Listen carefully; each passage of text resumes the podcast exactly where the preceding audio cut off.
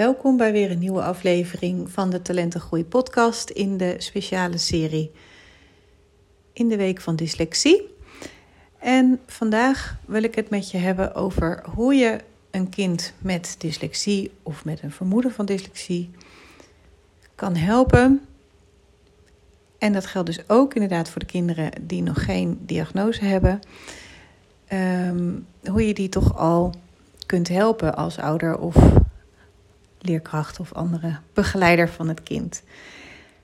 En zoals je weet, uh, zie ik dyslexie dus niet als stoornis of tekort of dat er iets mis is, maar uh, dat een kind moeite heeft met lezen en spellen doordat er een mismatch is tussen de manier waarop de schoolmethodieken ingericht zijn en hoe het kind leert.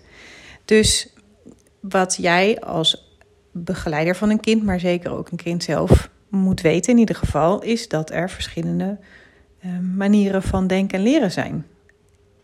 En hè, dat het brein dus uh, anders werkt.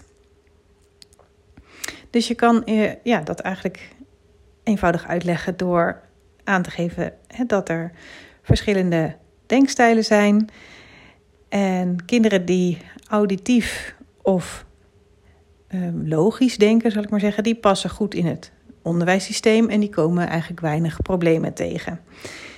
Maar het zijn vooral de kinderen die een voorkeur hebben voor visueel en gevoelsmatig denken. Die dus door hun andere leerstijl ja, soms in de problemen komen. dus als je al kan uitleggen van nou, er zijn vier manieren van denken, die kunnen we allemaal, die herkennen we ook allemaal. Maar je hebt uh, daar voorkeuren in en als het net even minder goed past, ja, dan zijn sommige dingen lastig voor je. Maar dat betekent dus absoluut niet dat je het niet kan. Het moet alleen op een andere manier worden aangeboden. Nou, ik wil um, drie dingen met je doornemen die je kan doen of waar je rekening mee kan houden als je uh, werkt met een kind of als je een kind thuis hebt, um, die al ja, heel snel eigenlijk toe te passen zijn zonder dat je um, een methode hoeft te veranderen of überhaupt de methode hoeft te weten. Als je ouder bent bijvoorbeeld. Dus het eerste is dat je moet weten dat deze kinderen eh, beter leren vanuit het grote geheel. In plaats van stap voor stap hè, van onderdelen naar geheel. Dus geef een kind eerst overzicht en deel dan de leerstof pas op in verschillende delen. En dat is dus eigenlijk precies omgekeerd um, van de manier waarop uh, de leerstof vaak wordt aangeboden. denk aan het hakken en plakken, denk aan uh, regels, stap voor stap, van onderdeeltjes naar geheel.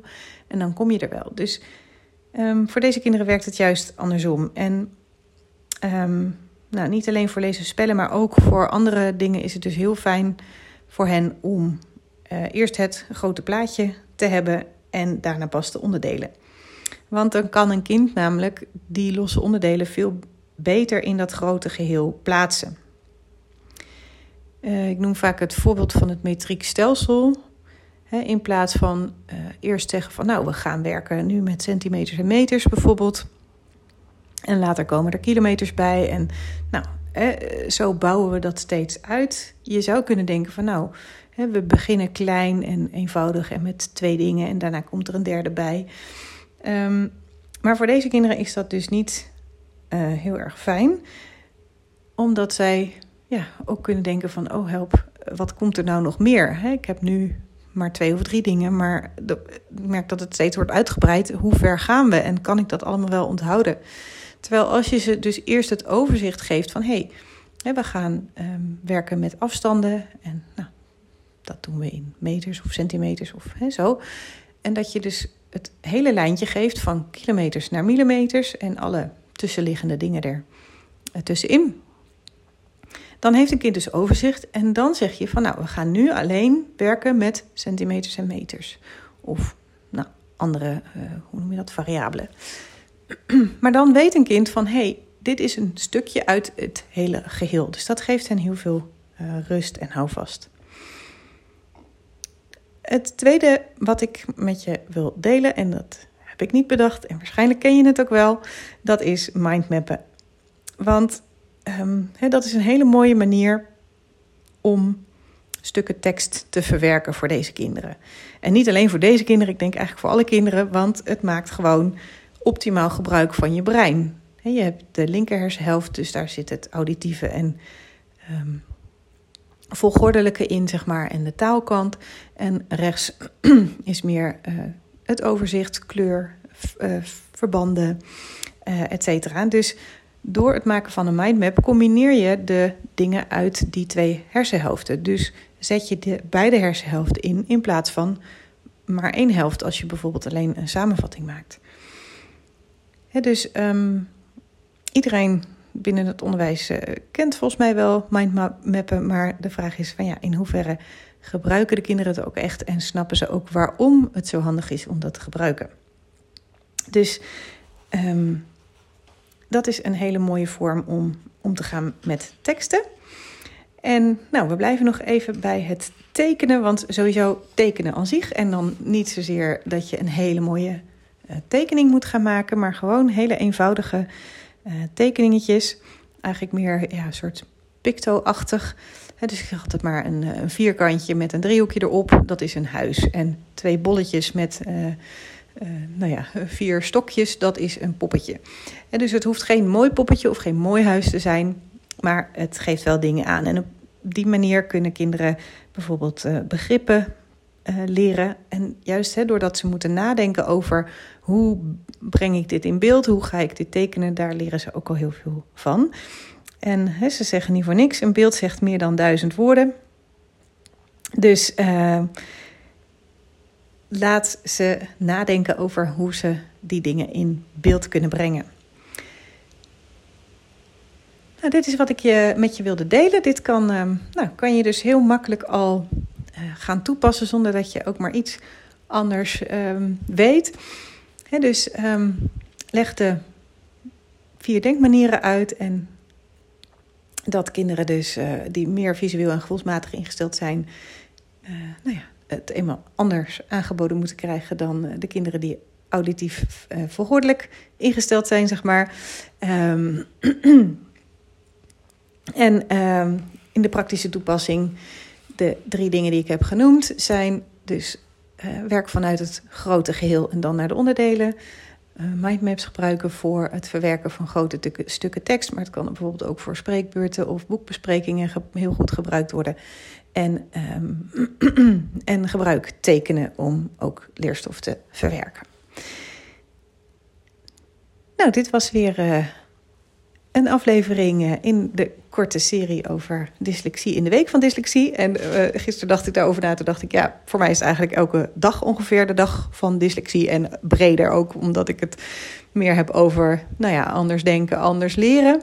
En ik merk me daar iedere dag hard voor. en um, door nou ja, met de kinderen te werken, met deze podcast, met mijn boek. En lezingen die ik geef. Nou, eigenlijk alles wat ik doe.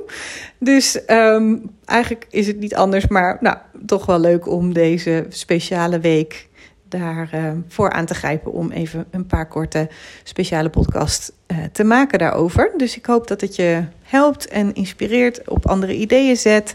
Um, misschien herinnert, omdat je het wel weet, maar dat je denkt: oh ja, hè, zo kan ik er ook naar kijken. Dus uh, nou, laat me dat ook vooral weten.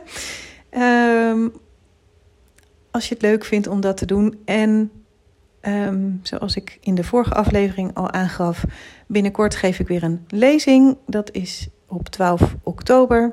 Dat is een online lezing, dus die kun je vanuit huis volgen. En nou ja, daarin vertel ik nog meer dan wat ik nu kwijt kan in deze korte podcast. Over hoe het werkt voor deze kinderen. En kan ik natuurlijk ook in beeld dingen laten zien wat ik nu niet kan. Um, dus je bent van harte welkom om je daarvoor in te schrijven. En ook als je dit later hoort hè, dan het najaar van 2022, kijk even op mijn website. Dan uh, vind je ongetwijfeld um, een aankondiging voor een volgende lezing. Of kan je je op de wachtlijst laten zetten. Uh, zodat je op de hoogte gehouden wordt van uh, een nieuwe lezing.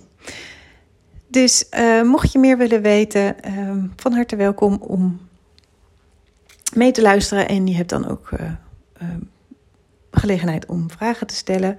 als het een live lezing is. Dat is nu zo, dus.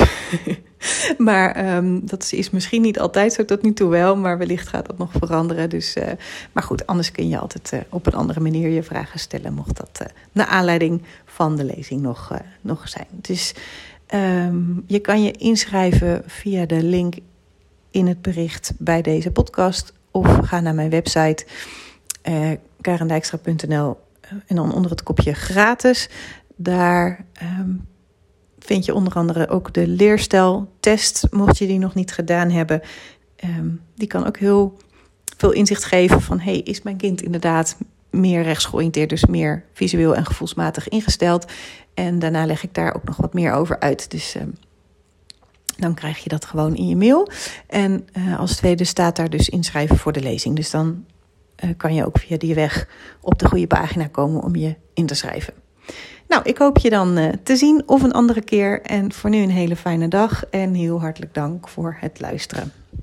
Dag, dag.